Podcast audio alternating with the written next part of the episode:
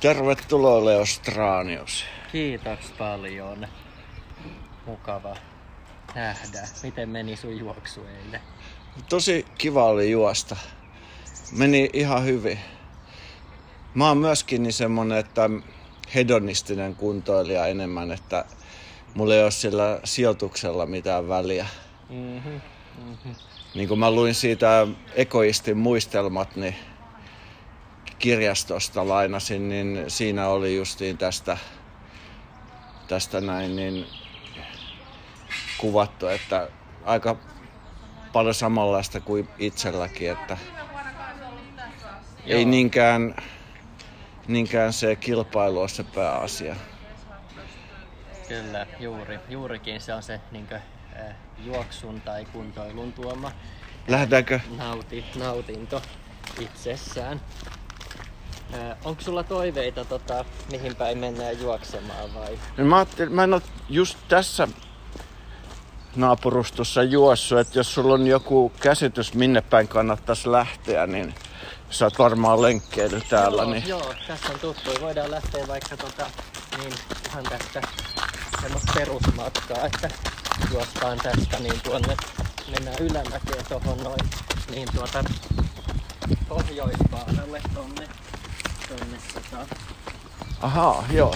Ja siitä sitten vähän sinne Oulun kylän suuntaan ja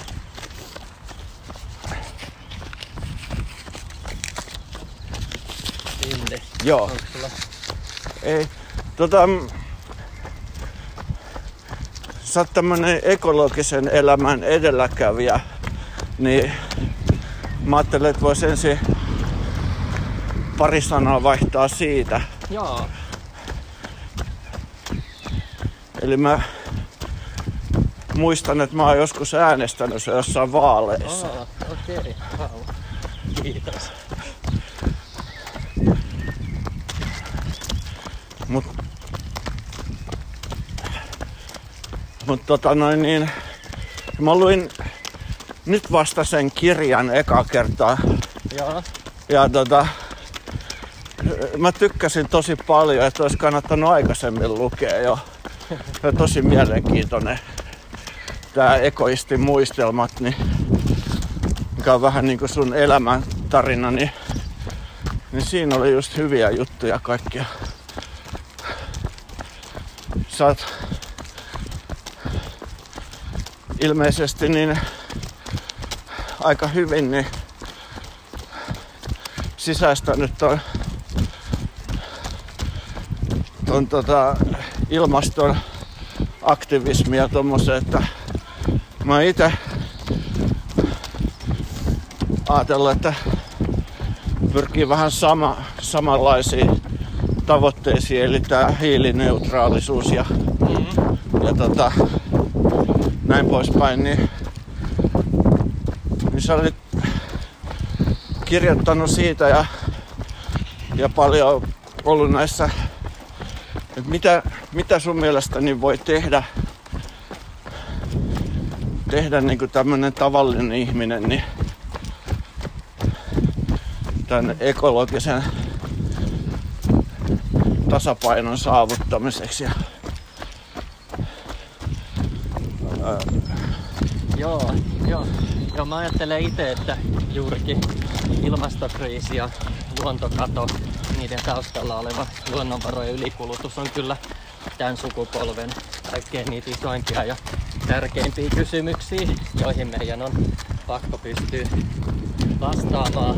Ja sitten itse on omassa arjessa pyrkinyt sitä omaa henkilökohtaista hiilikuormaa pienentämään eh, mahdollisimman paljon ja sitten tietysti toimimaan yhteiskunnallisesti siten, että eh, se päästöjen vähentäminen tulisi kaikille helpommaksi ja mahdollisemmaksi ja kustannustehokkaammaksi. Ja jos ajatellaan yksilön näkökulmasta, niin silloin tietysti ne isoimmat ilmastovaikutukset liittyy siihen, että miten asuu ja mitä syö ja, ja miten liikkuu. joo, Ja oikeastaan silloin se käytännössä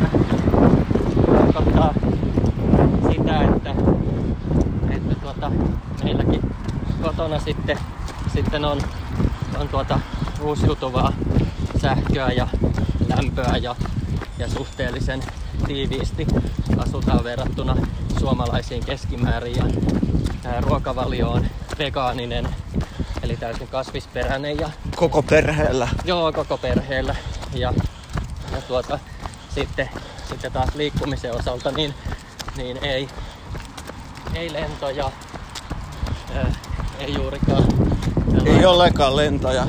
Ei, mä, mä olen viime, viimeksi olen lentänyt, lentänyt tämmöisen hupilennon, olisiko ollut 2007, mentiin puolison kanssa Japaniin. Siitä tulee nyt 15 vuotta. Ja, ja sitten taas työpuolesta eh, lensin, olisiko ollut 2000, ehkä 14 tai niillä huiteilla viimeksi. Että, Oho, että tässä on aika hyvin onnistunut pitämään ja sehän, no koronapandemian myötä tietysti ei ole tarvinnut muutenkaan matkustella ja tavallaan Niin. etätyöskentely on tullut entistä ö, helpommaksi, mutta että sitten, sitten tietenkin ei se sitä tarkoita, etteikö oltaisi matkusteltu, koska, koska sittenhän semmoinen maata pitkin matkustelu, hidas matkustelu, niin se vasta antoisaa on, että niin. ollaan kyllä, kyllä sitten kierretty Eurooppaa ja menty junalla Pekingiin ja, ja sen tyyppisiä Oot vai? reissuja, niin Joo. ne on kyllä antoisia.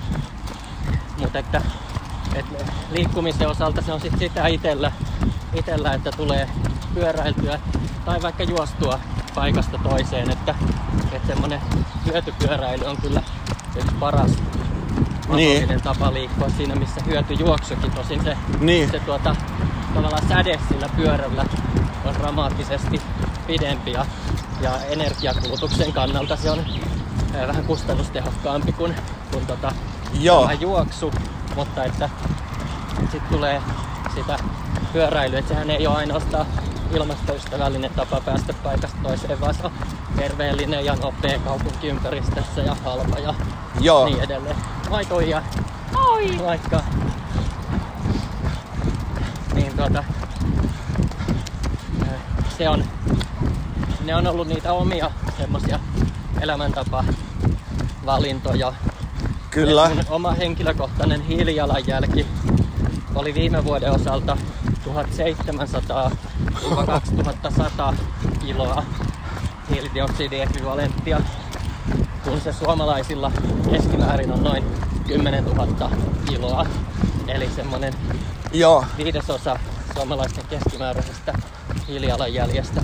Mutta, mutta niin kuin sanottu, niin sit siinäkin on vielä tehtävää tämän ilmastokriisin edessä, että, että meidän pitäisi tulevina vuosikymmeninä päästä joka ikisen suomalaisen ja joka ikisen maailman kansalaisen alle tonnin tasoon, Joo. jotta, jotta me pystyttäisiin pitämään se ilmaston kuumeneminen siellä puolentoista asteen tuntumassa. Ja se on tietysti aika vaativa urakka ja tarkoittaa sitten sit sitä, että pelkästään ihan näillä yksilövalinnoilla sitä ei tehdä, vaan meidän pitää muuttaa meidän energiantuotantorakennetta ja liikkumis, ää, liikennejärjestelmiä ja, ja monia muitakin tapoja tehdä hommia.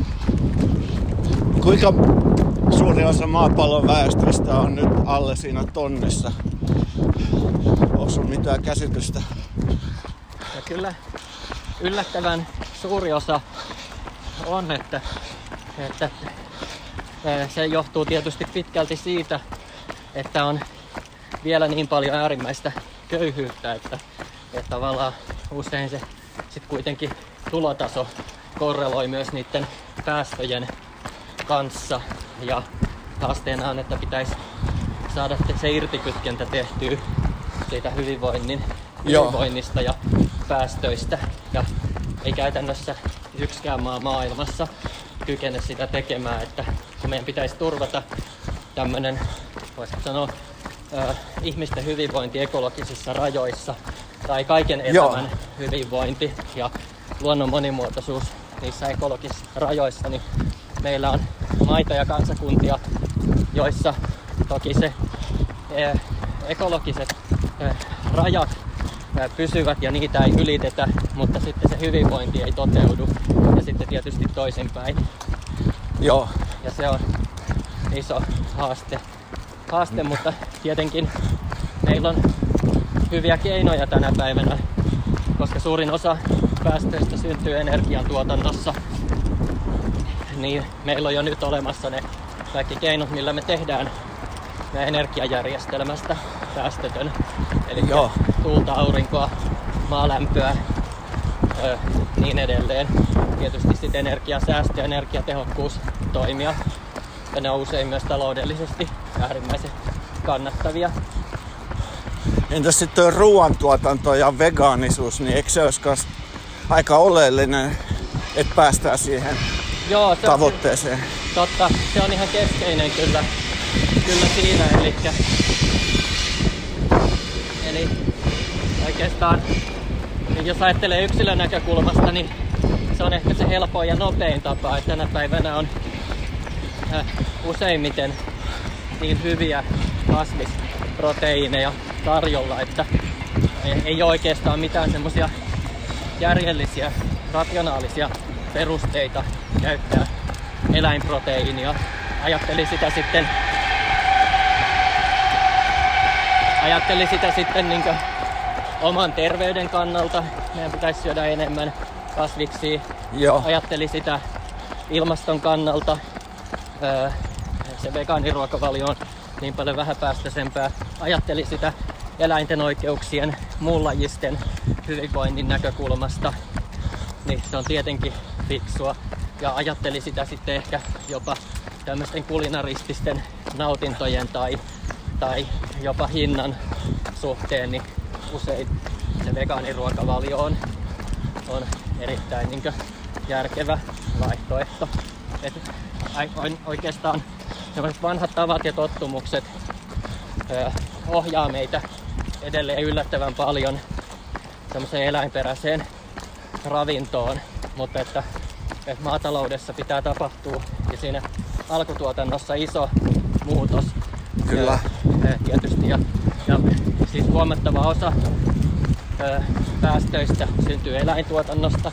Se ehkä vastaa niin liikenteen päästöjä maailmanlaajuisesti. Ja sitten tietenkin ne ö, maanviljelyksen käyttämä pinta-ala ja maankäytön muutokset aiheuttaa merkittävästi luontokatoa, luonnon monimuotoisuuden heikkenemistä, kun meidän pitäisi pystyä tietenkin siihen, että, että tota, me enemmänkin suojeltaisiin ja ennallistettaisiin alueita, niin silloin kasvisruuan tuotanto on paljon tehokkaampaa siinä, kun ei tarvii niille eläimille rehua viljellä ja Joo. sitä kautta ei tarvita niin paljon ää, maapinta-alaa, eikä tietysti sitten muitakaan raaka-aineita, lannoitteita, Niin. energiaa niin edelleen.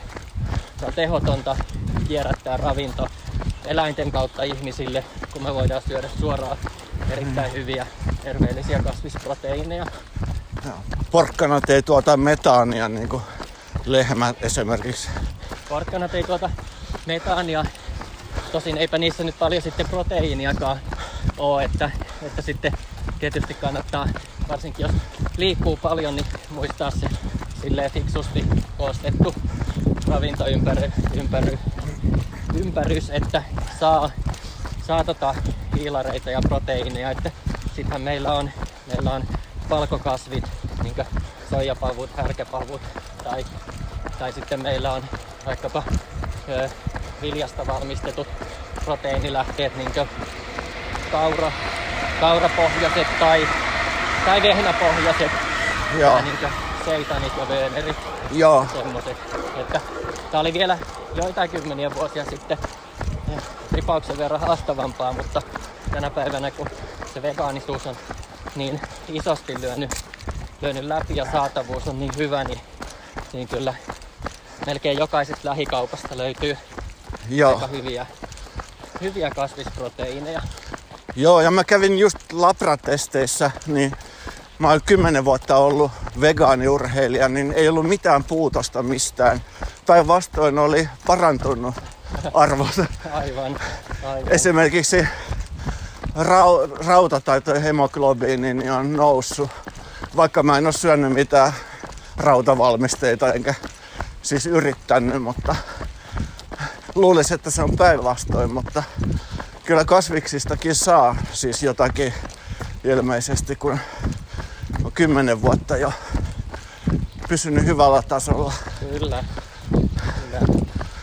Pitää tietysti vaan just se monipuolisuus, niin kuin sä sanoit, että ei, ei pelkkiä porkkanoita tietenkään.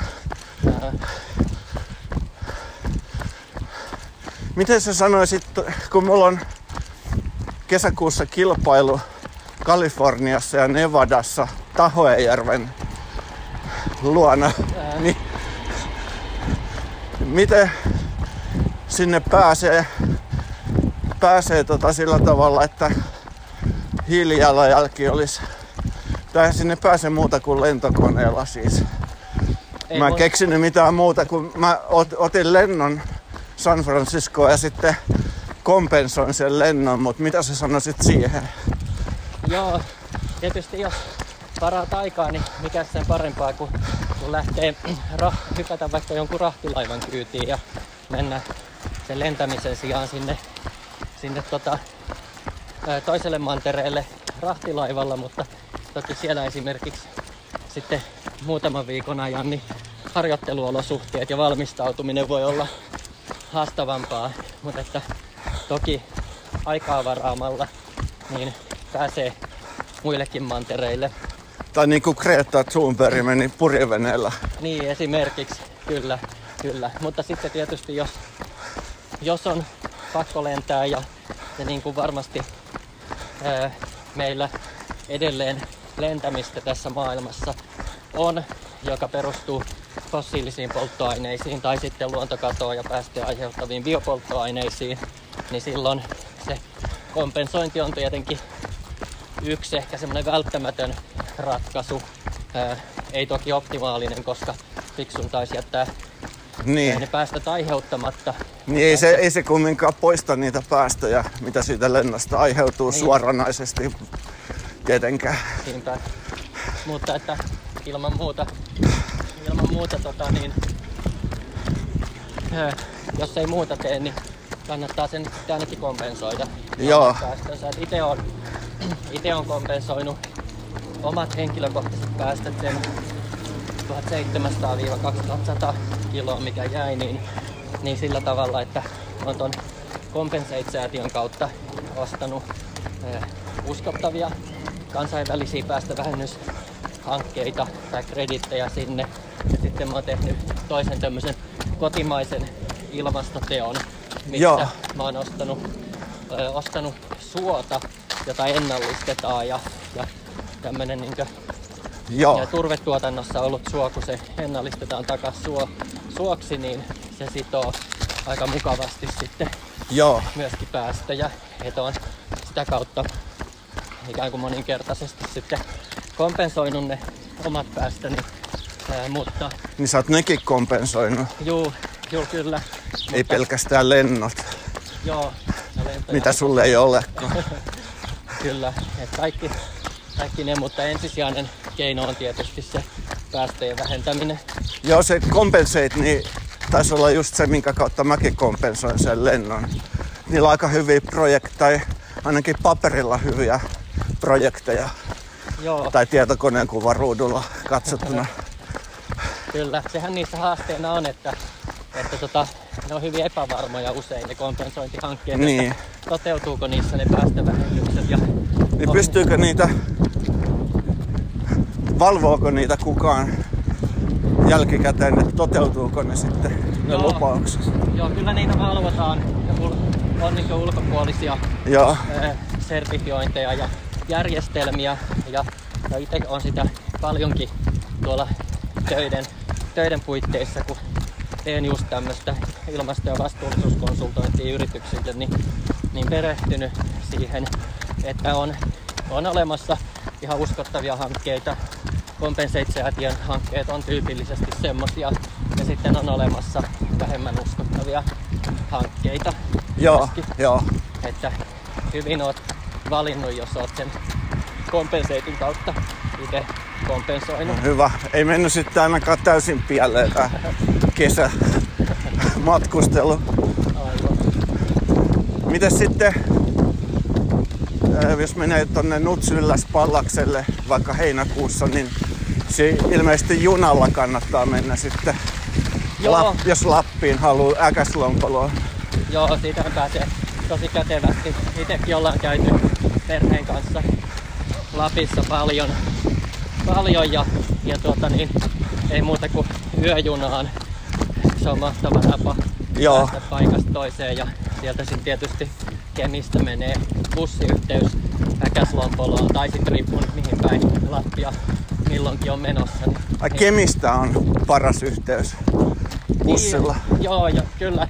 Jos siis menee sinne Äkäslompoloon Joo. kyllä Pallassuuntaan, niin sieltä Siellä ne kilpailut on. Joo, niin silloin kyllä käytännössä lähtee suoraan junayhteyksiin kytketyt bussiyhteydet lähtee siitä tota, anteeksi siis Kolariin, mä sanoin Kemiin, siis Kolarista tietenkin. Eli No yöjunalla, niin, sitähän minäkin. joo, joo, yöjunalla kannattaa mennä Kolariin ja, ja siitä sitten on bussiyhteydet Joo, Ee, tietenkin siihen ylläs pallas reitille, jos menee tavallaan siihen niin joo, länsilattia, kun se nyt sitten olisi. joo. Täytyy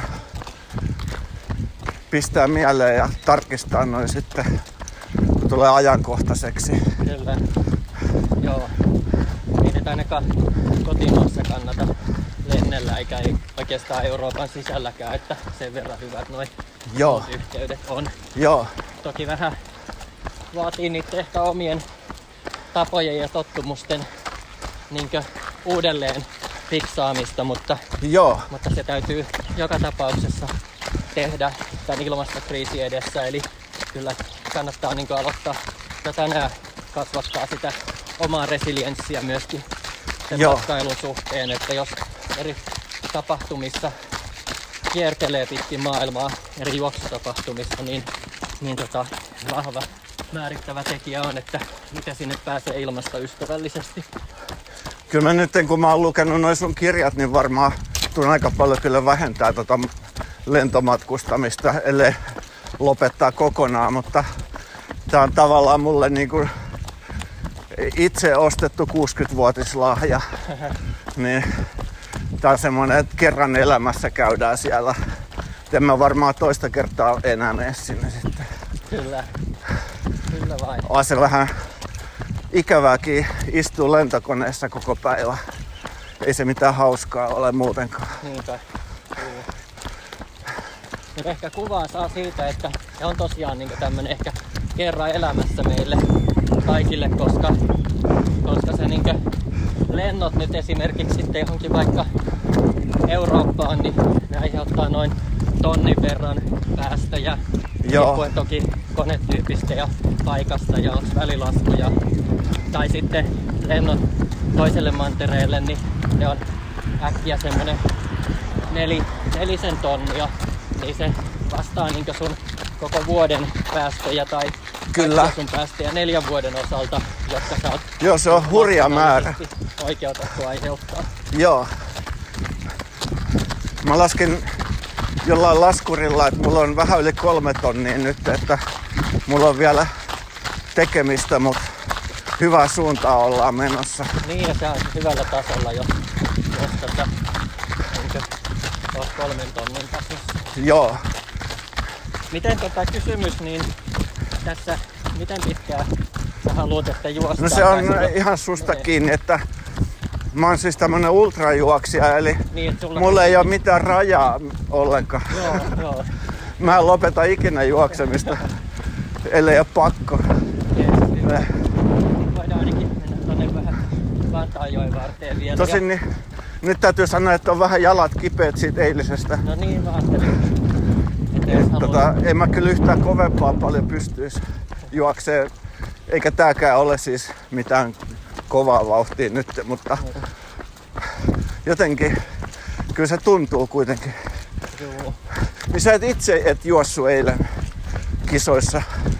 Mä juoksin lapsen kanssa Joo, viiden just. kilsan matkan. Eli tota, se oli parasta mahdollista, että Joo, et, tota, en sitten siihen päälle en ilmoittautunut puolikkaalle tai koko, koko matkalle, vaan, vaan tota, tyydyin siihen, että lapsi sai mahdollisimman ison ilon irti siitä. Eli, eli meidän kahdeksanvuotias, joo, joo. kahdeksanvuotias juoksi nyt ensimmäistä Se on hienoa. tämmöisen ää, viiden kilo, kilsan juoksun, että hän on aikaisemmin osallistunut noihin minimaratoneihin, niihin ää, tota, kilsan mittaisiin juoksuihin ja sitten tehnyt myös mun kanssa tämmöisen lasten triatlonin, missä on 100 metriä uintia ja 5 kilsaa pyöräilyä ja, ja tota, puolitoista kilsaa juoksua, kun siinä oli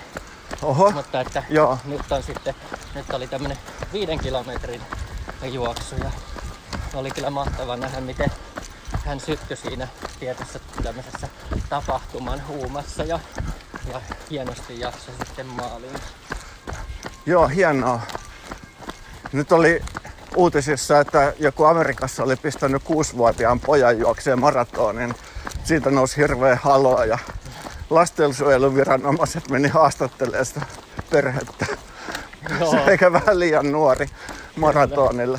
joo, siinä voi vähän lapsen paikat joutuu koville, että, että se on tietenkin just sen, sen kanssa sitten tasapainoilu, ettei se muutu painostava, painostaviseksi. Ja Toi viisi kilsaa on kyllä ihan järkevä varmasti. joo, joo, eikä se se oo, että ainakin oli lapsi innoissa. Se on pääasia. Kyllä. Ja ne on mahtavia, kun siellä sitten kannustetaan myöskin kaikkia ja, ja tavallaan se ei ole niin sitä voittamista, vaan, vaan tota, Joo. jokaiselle taputetaan, jokainen saa kannustusta. Otetaanko siinä edes aikoja? Onko siinä on, ajanotto? siinä- on siinä jo. Joo, se joo. Viiden kilsa, se on kuitenkin Niin siinä, niin no, mehän törmättiin siellä stadionilla, kun te olitte hakemassa numerolappuja. Joo, joo, Joo, siinä numerolapussa on se chippi. joo, kyllä siinäkin on chippi. Ja tota, että siellä on tietysti kaiken tasosta juoksia, että, että siinähän kuitenkin sitten Suomen parhaimmistoakin juoksi sitä viittä kilsaa Niin. tavallaan ja tavoittelee sitten niitä alle 15 minuutin alituksia ja sitten on eh, iso joukko osallistujia, joille, joille se on semmoinen oman, oman kuntoilun niin kohokohta, että jaksaa vihdoin juosta niin paljon tai joillekin, jotka siellä on vaikkapa sitten, sitten tota, ihan melkein kävelemässä, että siinä Joo. taisi olla tunti se maksimiaika, missä se piti mennä läpi. Niin Niin, voi sen kävellenkin Joo. hyvin. Kyllä, on niitä paljon. Paljon noilla vitosen ja kympin ja muillakin matkoilla kävelijöitä. Joo, joo. Ja se on tärkeää, että meillä on tietysti sellaisia tapahtumia, jotka mahdollistaa matalan kynnyksen osallistumisen niillekin, Joo. jotka ei ihan ultramatkoja tai ennätysaikoja Joo. tavoittele. Mutta sitten kun on tarpeeksi pitkä ultramatka, niin sitten joutuu siinäkin kävelemään kyllä. Kyllä, kyllä vain. Joo. Mä harmittelin sitä, kun mulla oli siellä stadionilla niin sun kirja repussa, mutta se oli kirjaston kirja, niin ei voinut pyytää omistuskirjoitusta, mutta sä lupasitkin mulle oman kappaleen. Kyllä, kyllä. Saat oma kappaleen, jos juostaa takas tuohon Joo, meidän pihalle, niin, niin sitten tota, hienoa. siinä on odottamassa sulle. Mä muistan lukeneeni jostain Mia, se Mia Takula kirjasta vega, 14 vegaania tai joku semmonen. Ah, joo. Joskus, joskus tota, viisi vuotta sitten.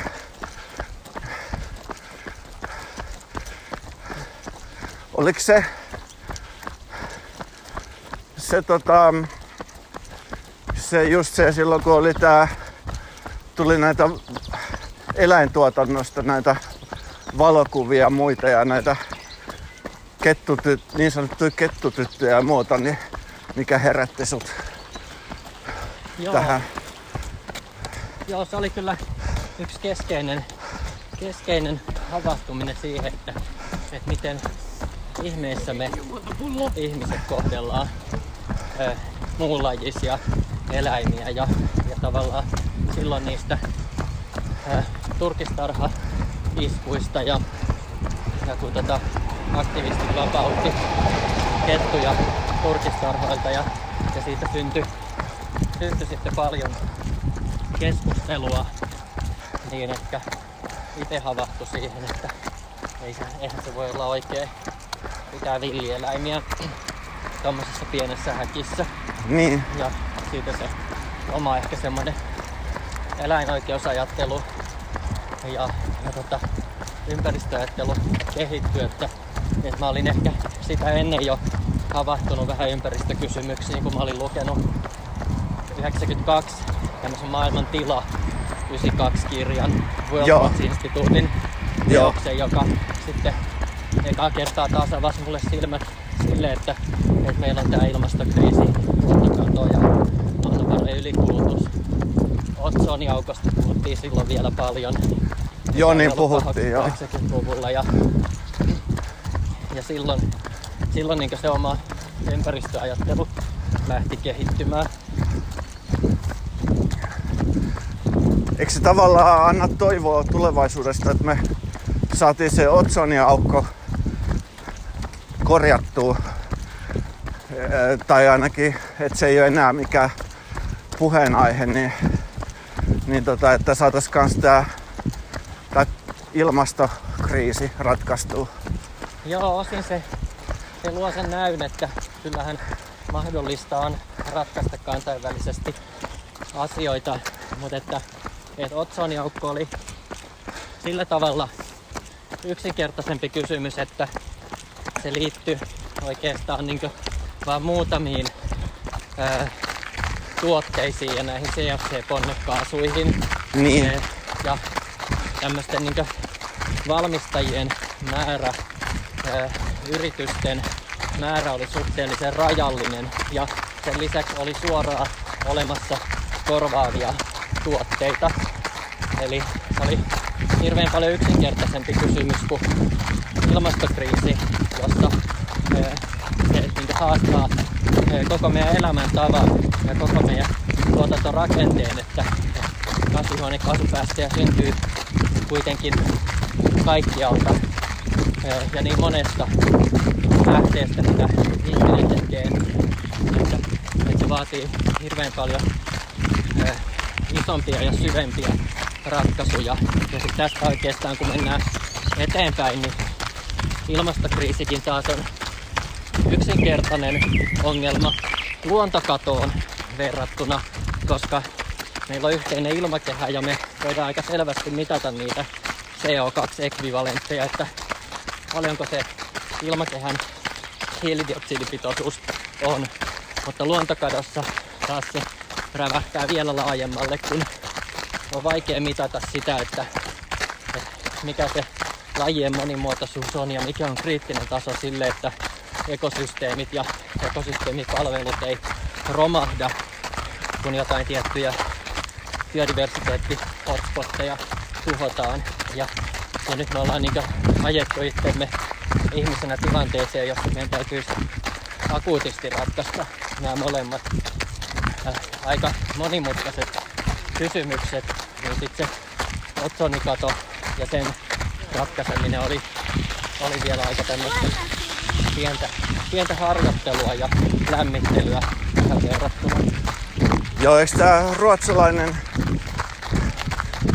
tiedemies Johan Wikström, mistä oli joku dokumentti Ylen Areenassa äskettäin, niin eritellyt yhdeksän tämmöistä tekijää, mistä osa on jo mennyt niinku punaiselle, eli olisi niistä yhdeksästä joku neljä jo mennyt liian pitkälle. Joo, kyllä. Et niitä ei voida, vaikka nyt te- tehtäisiin täyskäännös, niin ne silti on jo mennyt liian paljon yli. Joo, kyllä. Puhutaan tämmöisistä planetaarisista rajoista, planetary boundaries, ja Johan Rockström ja, Eikö Rockström, niin? joo, ja tuota, se Tukholman ympäristöinstituutti on sitä kyennyt määrittelemään ja laskemaan juuri tämmöisiä planetaarisia rajoja yhdeksälle eri osa-alueelle ja me ylitetään niitä ö, erityisesti ilmasto, ilmaston osalta, mutta vielä enemmän ö, maankäytön muutoksissa, siinä luonnon monimuotoisuudessa ja sitten typpi- ja fosforikierron osalta. Just, Ja, ja se on, eikö tästä pääsee läpi? joo. Niin tässä on näitä Vihdoin auennut. töitä tehdään koko ajan, niin tilanteet muuttuu. Joo.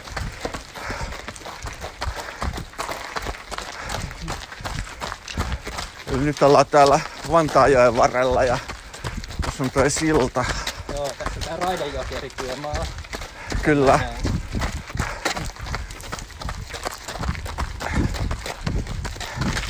Ja kuinka paljon aikaa meillä on, ei taida olla kovin paljon, joku muutama vuosi, niin tehdä radikaaleja ratkaisuja Niin, tuossa asiassa. niin, niitä olisi kyllä pitänyt tehdä jo Niin. hyvän aikaa sitten, että, että ne arviot on, että jos me nykymenoa jatketaan, niin sitten se hiilibudjetti riittää reippaasti alle, alle kymmeneksi vuodeksi. Kyllä. Ja sitten, sitten ne puolentoista asteen ja kahden asteen rajat ylitetään raskaasti. Mutta sehän meillä ei ole mitään semmoista myöskään yhtä rajapistettä, että Niin. jonka sen jälkeen kaikki menetetään tai jota ennen kaikki voi säilyä ennallaan, vaan jokaisella asteen kymmenyksellä on ihan valtava merkitys sille, että miten ihmiset yhteiskunnat kykenee sopeutumaan ilmaston kuumenemiseen ja miten lajit, muut lajit kykenee sopeutumaan. Ja, ja kyllähän on paljon merkkejä siitä, että, että enää niin ei kyetä, kyetä tota, pitämään lämpenemistä siinä puolessa toista asteessa, vaikka mitä tehtäisiin, koska ilmakehässä on kuitenkin jo niin paljon hiilidioksidia. Joo, mä näin jonkun semmoisen uutisen, että se on niinku 50-50 mahdollisuudet seuraavan viiden vuoden aikana, että se jo ylittyy se puolitoista astetta. Kyllä. Juuri näin. Eli nythän meillä on ihanteellinen juoksuilma täällä Suomessa, mutta jossain, jos me oltaisiin Intiassa, niin voisi olla vähän liian kuuma. Joo, joo, nythän on tämmöisiä ja tavallaan lämpötilat alkaa olla jo niin ihmisen näkökulmasta kohta tappavia noin kaikkein äärimmäisen kuumimmat, mitä on ennätyslämpötiloja eri puolilla maailmaa. Mutta Joo. Ja just siellä Kaliforniassa, minne mä oon menossa, niin kuivuus on aikamoinen ongelma. Tai eihän siellä siis ole vettä enää tarpeeksi joo, ihmisille eikä millään muullekaan. mm, Se on justiin tämän ilmastonmuutoksen. Mä kävin semmo, yliopiston semmoisen kiertotalous- ja ilmaston nyt kurssit, niin siinä oli, että kuivat alueet saattaa kuivua entisestään ja sitten kosteat alueet, niin voi olla, että siellä taas sateet lisääntyykin ja tulee tulvia. joo, joo, Että tulee tämmönen paradoksaalinen, jossa on liikaa vettä ja jossa ei ole ollenkaan. kyllä. Juuri näin.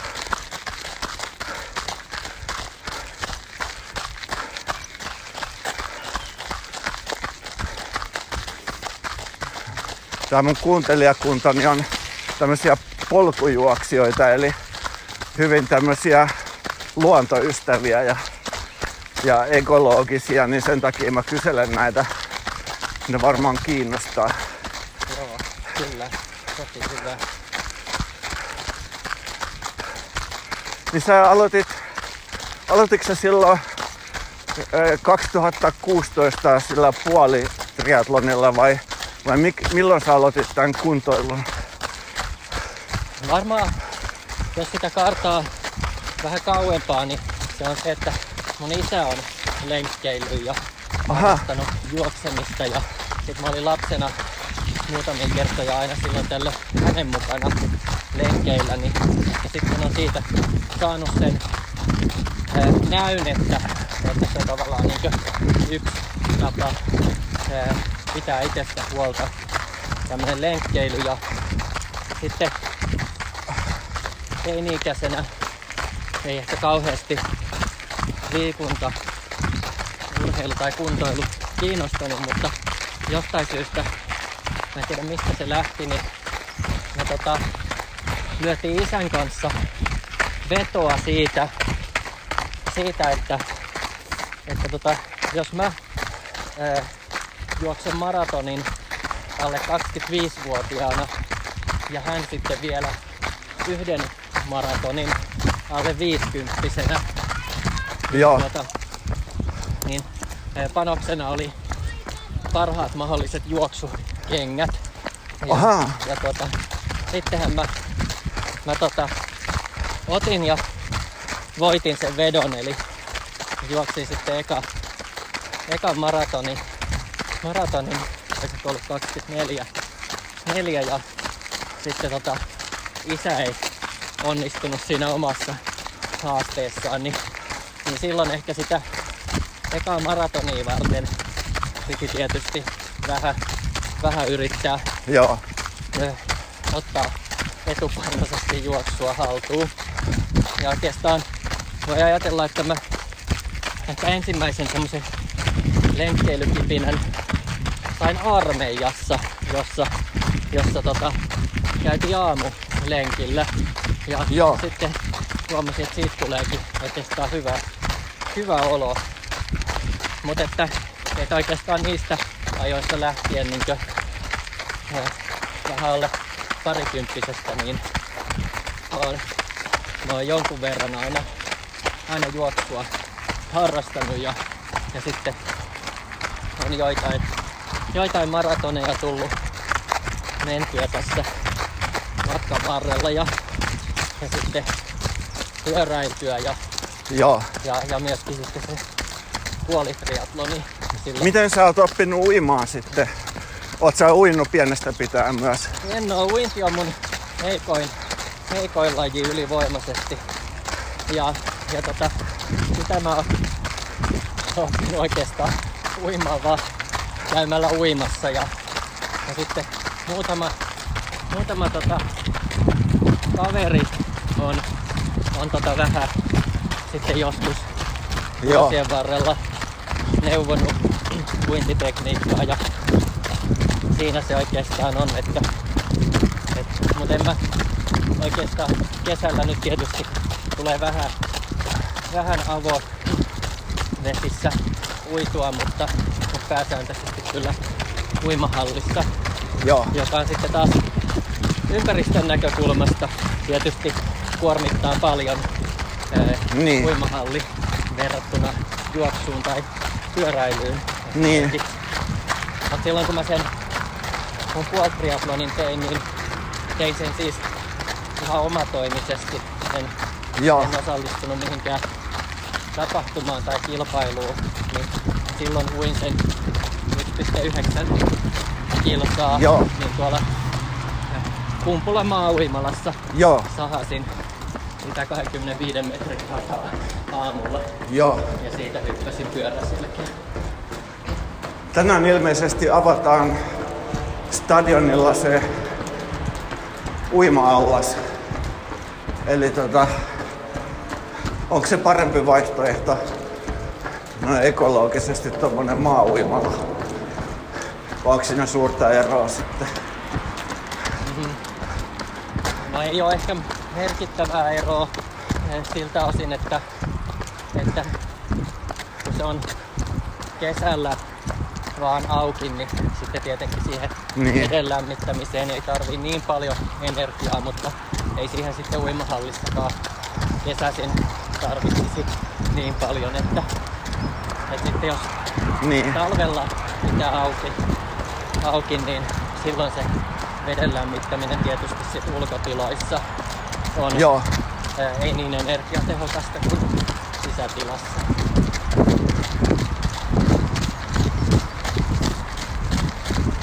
Koska meinaat vetää tuommoisen täyden matkan triatlonin? Joo, saa nähdä tota, äh, voisihan se olla semmosena vähän salaisena haaveena, mutta että nyt on ehkä pikkusen lipsunut tää, tää tota oma kuntoilu semmoiseksi juurikin muk- vahvasti mukavuusalueelle ja semmoiseksi hyvinvointi, hyvinvointikuntoiluksi. Niin ei tällä Mut hetkellä... voihan sen hiljempaa vetää. Voi, voi se ole sitten, sitten tota, paikat, paikat vaan on tota, sen verran kunnossa, että Niin. huomaa, että itse on ehkä semmoisessa hyvässä puolimaraton kunnossa tällä hetkellä. Että Joo. Niitä, niitä jaksaa juosta silloin kun huvittaa tai, tai tota, ö, sa- 100 kilsaa, 190 kilsaa pyörälläkin menee ihan mukavasti ja se uintikin onnistuu Joo. lepposasti. Joo. Eh, mutta tota, sitten nyt tällä hetkellä niiden yhdistäminen tai vielä kaikkien näiden matkojen tietysti tuplaaminen sitä Niin. täystriatlonia varten, niin tuntuu, että täytyy sitten vähän, vähän panostaa. Joo, on se kyllä tosi rankka. Mä oon vetänyt niitä toista kymmentä Joo, kappaletta, niin kyllä siinä seuraavana päivänä on vielä paljon enemmän lihakset kipeät kuin ton puolimaratonin jälkeen. niin varmasti kyllä. Ettei se mikään ihan, ihan semmonen, että ihan tosta vaan menee hetken mielijohteesta, mutta on ne kivoja tapahtumia. Sinänsä nyt Tallinnassa on ainakin hyvä täyden matka Joo, triatloni, mutta, mutta tota, kyllä sä vedit viime vuonna kuinka monta? 20 puolimaratonia vai kuinka monta? Joo 21 puolimaratonia mä juoksin viime vuonna, että, että tota, se on semmonen puolikas on semmonen helppo, mukava niinkö sunnuntain pitkä lenkki. Kyllä. Jota, jota nyt ei itse kuitenkaan joka viikko tee, mutta mutta sitten tolleen vaikka joka toinen tai joka kolmas viikko, niin se on ihan mahdollinen ja mahtuu hyvin tähän arkeen eikä, eikä vaadi tällä hetkellä suhteessa siihen omaan peruskuntoon semmoista valmistautumista tai, tai myöskään mitään jälki, jälki tota, ää, huoltoja tai palautteluita. Joo, Mutta että tietysti tämmöisellä vähän paremmalla treenaamisella, niin, niin tottahan sitä saisi kasvatettua.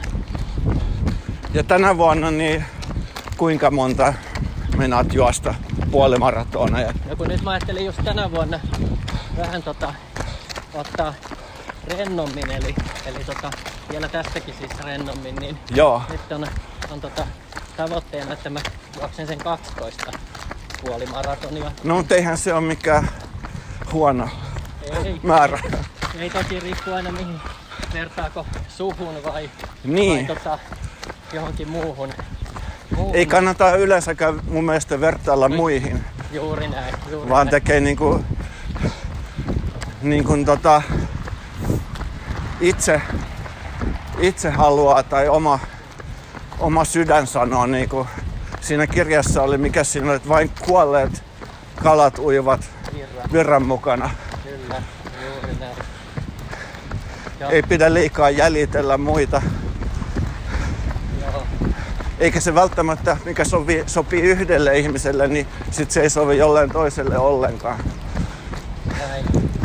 Näin juuri, joo. Mulla itselläni on semmonen, että mä aina asetan tota vuoden alussa itselle sen oman niin kuntoilutavoitteen. Että, ja, ja se perustuu, se on vähän tämmöinen yksinkertainen niin kilometripohjainen tavoite, että, että hei vaikka juoksua tuhat kilometriä ja pyöräilyä 5000 kilometriä, Joo, ja sitten mä jyvitän sen jokaiselle viikolle, että mitä se tarkoittaa? 50 viikon aikana että sitten se on vaikka sen parikymmentä kilsaa juoksua viikossa ja, ja tota, 100 kilsaa pyöräilyä viikossa. Ja sitten mä merkkaan ne kalenteriin ne hetket, milloin mä teen sen, niin sitten sitä tulee myöskin ylläpidettyä näitä tätä omaa peruskuntoa. Että nyt mulla tänä vuonna oli semmonen ajatus juurikin, juurikin että mä jos joka viikko tekis yhteensä sen puolitriatlonin. Joo, mä muuten niin tänään heräsin kello 4.45, koska mä eilen kuuntelin kuulokkeilla sun äänikirjan tehokkuuden taikaa. Eli kuinka voi saada elämästä enemmän irti.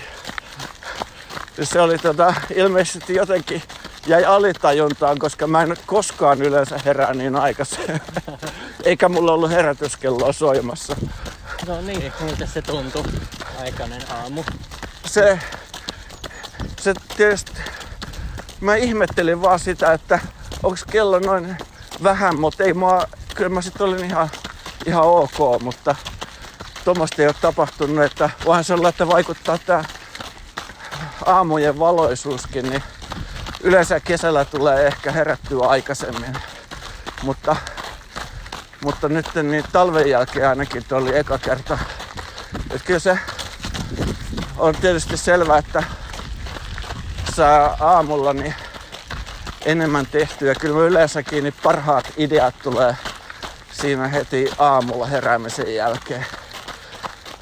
Joo, kyllä.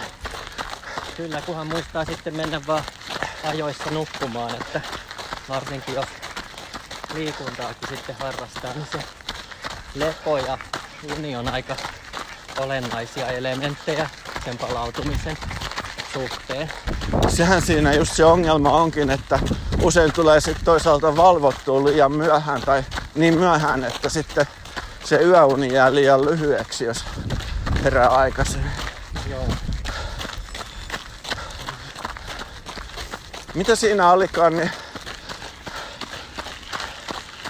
nämä pääelementit siinä. Se oli mun mielestä oli hyvä kirja, mutta nyt mä unohdin, että siinä oli niin kuin kuitenkin perusajatus se, että, että sun pitää seurata ja mitata tiettyjä asioita, eikö niin? Joo, se on se yksi ajatus tietysti, että sitä saa mitä mittaa.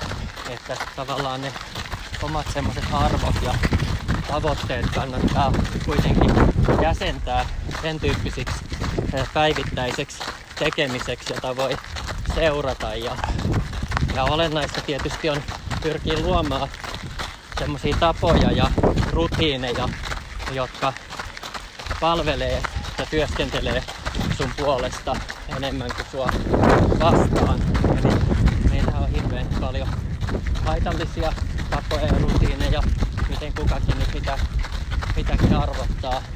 Mutta se voi liittyä vaikka ruokavalioon tai, tai siihen, miten iltansa kotona käyttää. Että me jokainen eh, ehkä halutaan sanoa, että, että tärkeintä on olla läheisten tai vaikka omien lastensa kanssa mutta sitten kun katsotaan kalenterista, että no montako tuntia oltiin viime viikolla, niin sitten se ei ehkä vastaa siihen, mitä on oikeasti ollut, vaan siinä on arvoristiriita.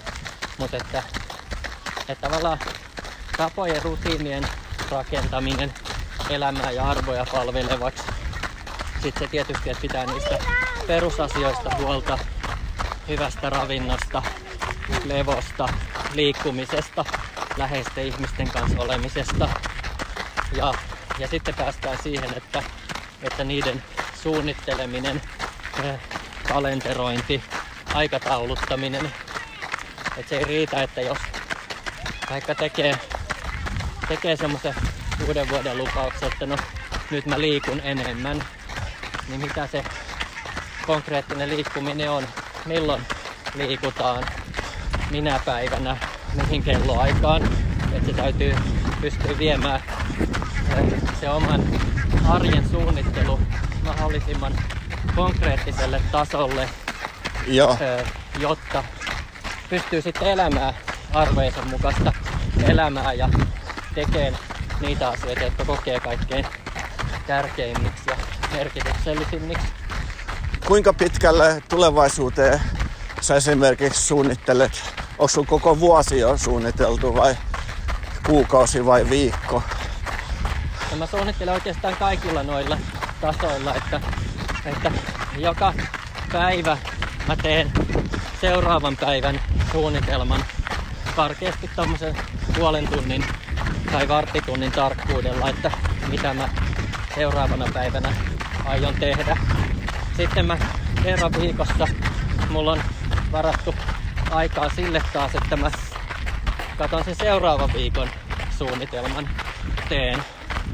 Sitten me istutaan puolison kanssa kerran vuosineljänneksittäin läpi ja katsotaan, että mitä me ollaan just seuraavan vuosineljänneksi aikana tai puolen vuoden aikana tekemässä ja mitä juttuja. Joo. Ja sitten ehkä musta yksi kaikkein parhaimpia semmoisia keinoja löytää sitä merkitystä ää, omaan arkeen on ollut se, että mä, mä myöskin ainakin kerran kuukaudessa viivasi kerran vuodessa, niin tavallaan sen tyyppisellä aikaperspektiivillä, niin mä mietin ja listaan niitä asioita, että jos sattuisi niin, että mulla on vain vuosi, olisi vain vuosi elinaikaa enää jäljellä, Niin. niin mitä mä siinä tilanteessa tekisin.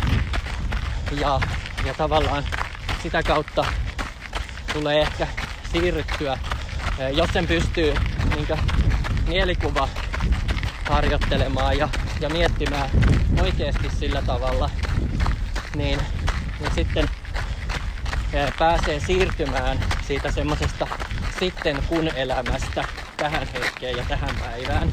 Joo. Monet ihmiset miettii, että, että ne alkaa urheilemaan sitten kun on aikaa. Niin, eläkkeellä. Tai, niin, tai että, että sitten mä oon lasten kanssa kun äh, on aikaa. Tai Joo. äh, sitten mä voin lähteä kiertelemään äh, maailmaa tai pelastaa ilmastokriisiltä ihmiskunnan, kun mä jää eläkkeelle. Joo. Ja sitten huomataan, että sitä sitten kun päivää ja hetkeä ei koskaan tuu.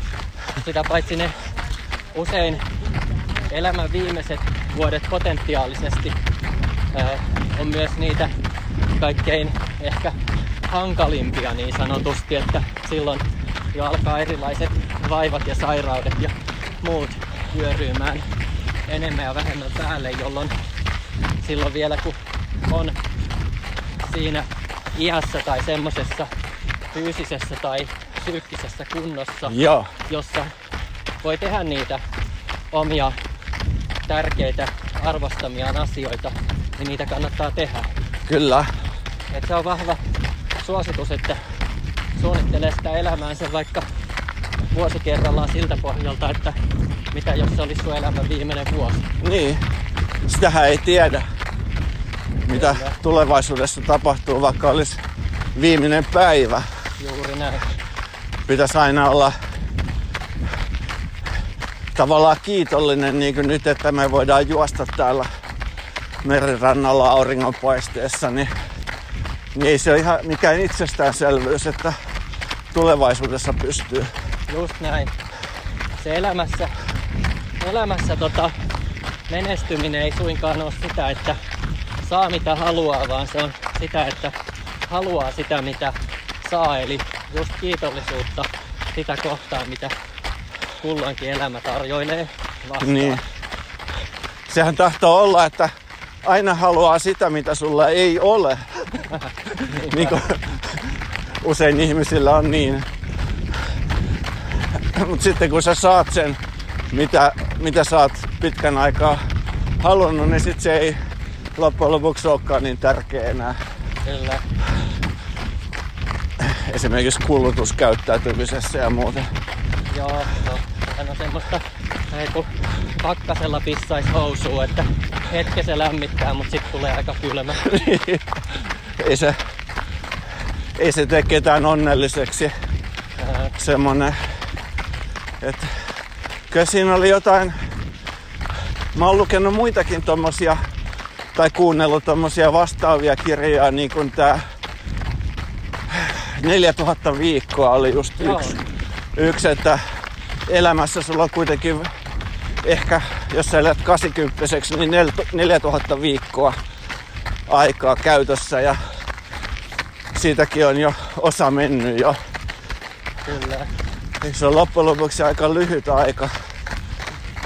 Se on yllättävän lyhyt aika. Sitten toisaalta mä joskus, joskus kans mietin sitä, että kun on tää vanha tämmönen äh, ajatus siitä 10 000 tunnin säännöstä, että äh, susta voi tulla hyvä melkein, ellei jopa huippu, melkein missä vaan, jos sä harjoittelet 10 000 tuntia.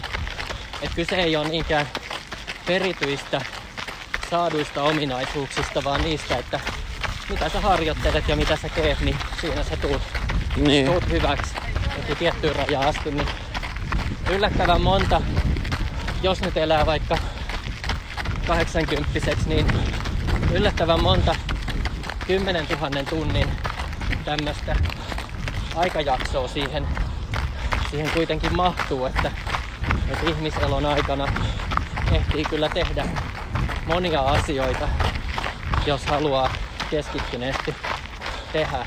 Mutta että sehän on, että eihän aikaa voi hallita, että, että tota, se raksuttaa vääjäämättä eteenpäin kulloinkin, kulloinkin vaan menemään. Että aina kun ihmisillä on semmoista kiirepuhetta myöskin siitä, että kun on niin kiire ja kysytään, että onko sulla aikaa, niin niin. sitten mä sanoin, että kyllä on, että tänäänkin on 24 tuntia aikaa eikä ole kiire yhtään mihinkään. Että, että se on tota, aika on niinkö mahtava lahja, joka me saadaan joka päivä uudestaan. Joo. Ei se auta mitään, että mä olin aikoinaan Aasiassa töissä, niin siellä oli tapana, että koko ajan, että kysy, että mitä sulle kuuluu, niin että I'm busy, I'm busy very. Että jos sä sanot, että ei mulla ole kiire mihinkään, niin ne katsoo vähän, että toihan on joku laiska. Että se ei, sillä ei olekaan siis kiire, Kyllä. niin kuin mä tietysti sanoin. Mennään tien yli. Tässä. Joo.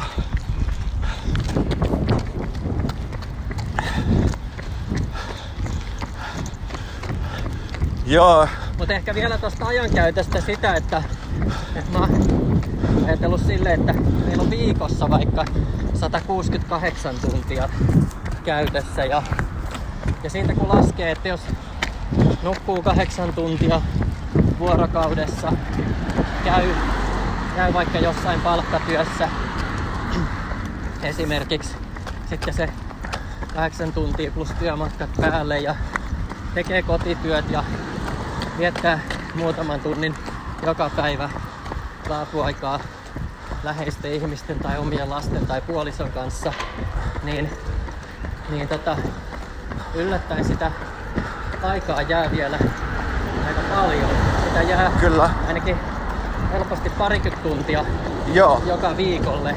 Ja, ja silloin niin kysymys siitä, kun ihmiset sanoo, että ei niillä ole aikaa opiskella uutta tutkintoa tai ei niillä Joo. ole aikaa olla lastensa kanssa niin. tai ei niillä ole aikaa vaikkapa harjoitella tai liikkua Kyllä. tai käydä juoksemassa, niin totta kai on, että suomalaiset keskimäärin katsoo kolme tuntia televisiota päivässä tai ne roikkuu sosiaalisessa mediassa keskimäärin semmonen 4-5 tuntia päivässä. Niin tuota, Joo. ei kai semmonen sano sinä, mutta jos oikein treenaa kunnolla täysmatkan triatlonia varten, niin ei kai se vaadi kuin semmonen 10-20 tuntia Joo, kyllä. viikossa. Just meinasin sanoa, että 20 tuntia on ihan, ihan loistavasti riittää, että en mä yleensä ikinä niin tarvii enempää viikossa kuin 20 tuntia. Eikä mun käsittääkseni kukaan muukaan, ketä mä tiedän. Ää. Että siinä saa kyllä riittävästi liikuntaa, kun sen käyttää.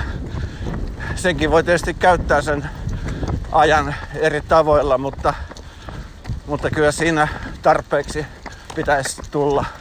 Että se, sitten jos menee 30 tuntia, niin se on kyllä selkeästi liikaa. Joo, joo, Mä oon, oon meinaan kokeillut, aivan. Joo, että sitten tulee näitä ylikunto, ylirasitusongelmia tulee helposti.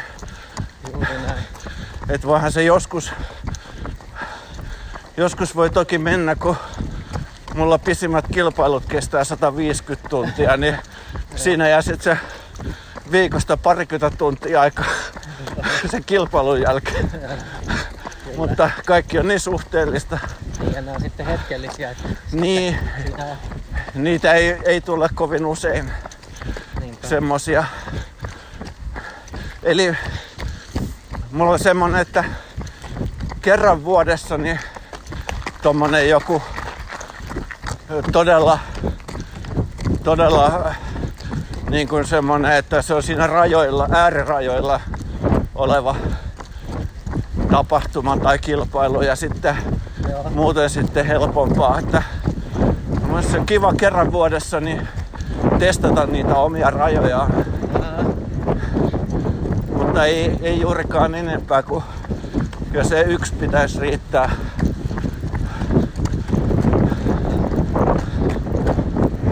Mutta se on tavallaan sitten motivaationa siihen, kun ilmoittautuu johonkin tuommoiseen tapahtumaan, niin sitten se on sulla mielessä koko ajan, kun sä treenaat ja siitä tulee kummasti motivaatiota, ää, näin se on. että Joo. Mä huomaan, mulla tulee ehkä semmonen vähän vuodesta riippuen, niin ehkä keskimäärin semmonen 10-2 tuntia liikuntaa viikossa. joo, Ja siinä on mukana sitten kaikki hyötyliikunnat ja, ja lihaskunnat ja semmoiset. Niin. Mä teen joka aamu semmoisen 7 minute workoutin. joo, Ja, ja tota, sen tyyppiset, mutta että, että kyllähän se lisää vahvasti sitä hyvinvointia ja silläkin määrällä tietysti, jos sitä vähän, vähän niin kohdentaisi ja terävöittäisi, niin pystyisi varmaan jo, jo niin maratoneja tai puolitriatloneja aika niin helposti. Kyllä ja sitten tuosta tuli mieleen, että tuo aamu, aamujumppa on hyvä.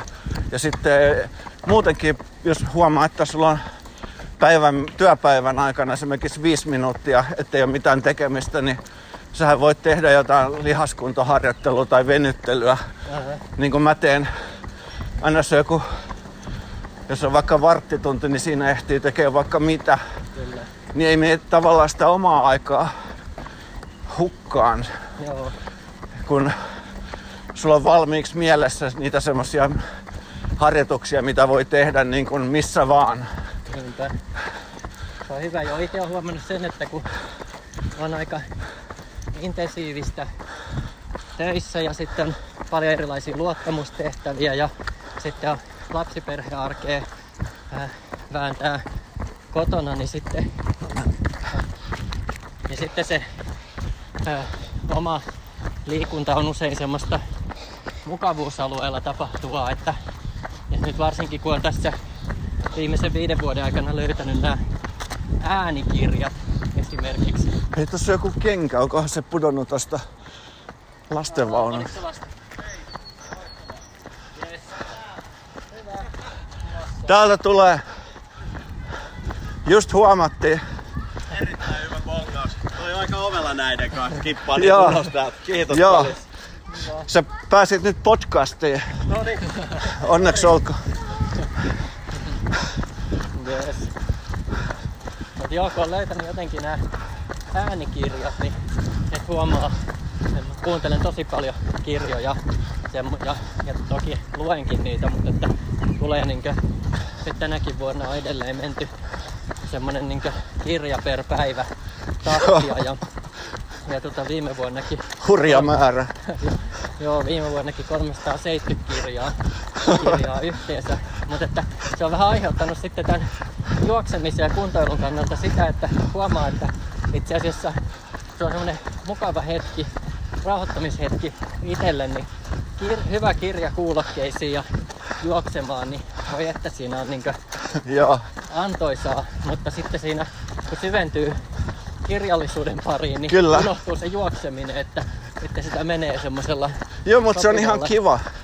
Ei se haittaa yhtään, ainakaan jos on tämmönen pitkä lenkki, niin Mm, tasaisella vauhdilla, niin ei sun tarvii oikeastaan muuta kuin syvennyt vaan siihen niin kyllä. kuunteluun.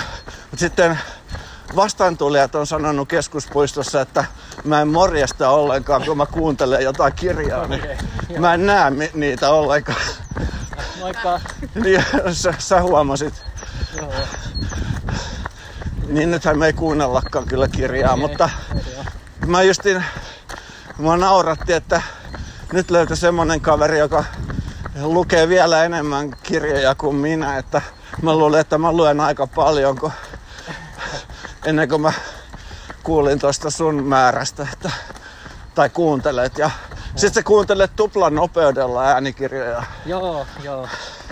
On tota, ilman muuta se tuplanopeus on lähempänä sitä omaa lukunopeutta ja se parantaa tavallaan sitä intensiteettiä, että keskittyy enemmän siihen kirjaan eikä lähde ajatus niin paljon harhailemaan, niin se on tota, itselle semmonen miellyttävä, vaikka tunnistan, että jotkut sitten eh, ehkä nauttii vähän hitaammasta Niin kuin minä. äänikirjatahdista, mutta se onkin se vahvuus ja mahtava juttu on siinä, että sen voikin juuri säätää itselle sopivaa, Kyllä. sopivaa rytmiä. Ootko kokeillut kolminkertaista tai nelinkertaista?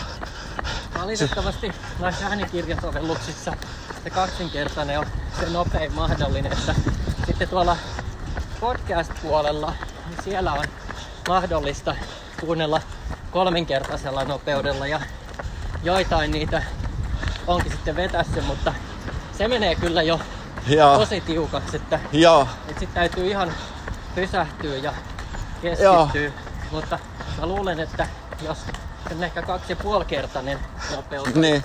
itselle vielä parempi. että Nyt on niin paljon tottunut jo siihen kaksinkertaiseen nopeuteen. Joo. Vähän voisi tahtia, tahtia kiristää. Mä kyllä tykkään siitä yksinkertaisesta. En tiedä onko niin yksinkertainen muutenkin, mutta mä tykkään eniten kuunnella niinku, tykkään hitaasta juoksusta ja hi, hitaasta kuuntelusta, mutta kyllä mä sit toisaalta luen aika nopeasti. Että mun mulla toi kuuntelu, niin ei oikein on niin. Mutta se on kans yksilöllistä varmaan. Kyllä. Mut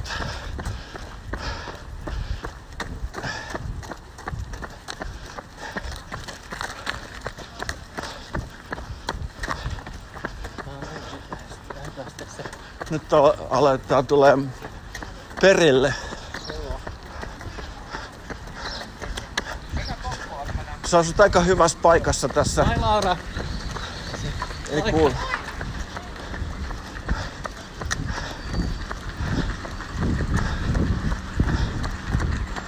Onko tuolla joku kirpputori? joo nyt taitaa olla joku Myyjäis. Käpylän pihakirppispäivä. No, tää on. aika kiva paikka asua. on täällä. Kyllä. No, mä asun tuossa 2,5 kilometrin päässä tonne pohjoiseen päin tonne Oulun kylässä. Joo. Se voidaan vaikka tehdä ja Joo. nyt tuli tota On siinä on paljon tota fillaria u- urheilukamaa.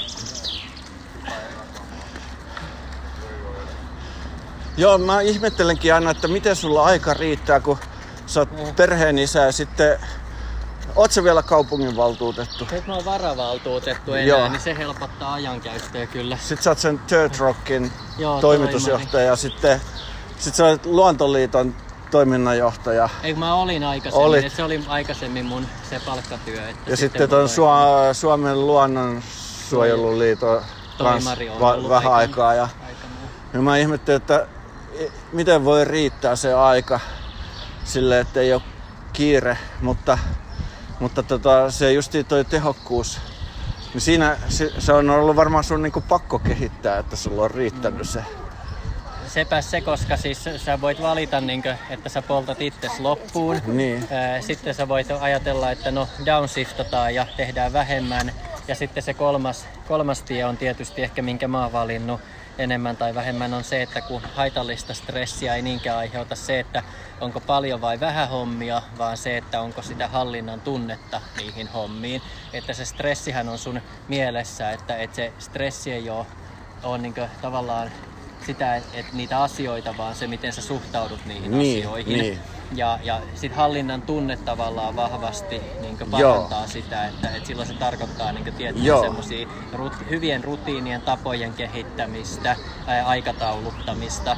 Ja se, mikä se sopii mulle hirveän hyvin ja mä saan niin paljon aikaiseksi ja pystyn tekemään niitä itselle tärkeitä asioita sitä kautta. Ja sitten taas jollekin toisellehan se on myrkkyä eikä sovi lainkaan, että, Niin. pitää olla tietysti niin armollinen sille yleisesti ottaen sekä itselle. Että useinhan me myöskin lähdetään hakemaan niin tämmöisestä ajanhallinnasta, self-helpistä ja muusta niitä ratkaisuja silloin, kun me ollaan jo poltettu itsemme loppuun tai me ollaan Joo. niin tavallaan jo, Kyllä. jo ylitetty ne kriittiset rajat. Et silloinhan oikea paikka on enemmänkin niin lääkäri tai, tai se on Niin. vähän sama kuin, että, että sitten että jos me ei vaikka saadaan joku urheiluvamma tai, tai jalka murtuu, niin, niin ei se silloin ole sitä, että parempaa treeniä siihen päälle, Niin, vaan, vaan niin. se on niin ihan toiset hoitomenetelmät Joo. siihen, jotta sä kykenet siitä Joo. palautumaan.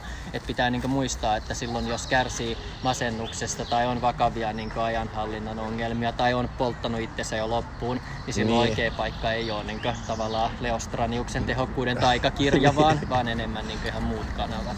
Joo, joo.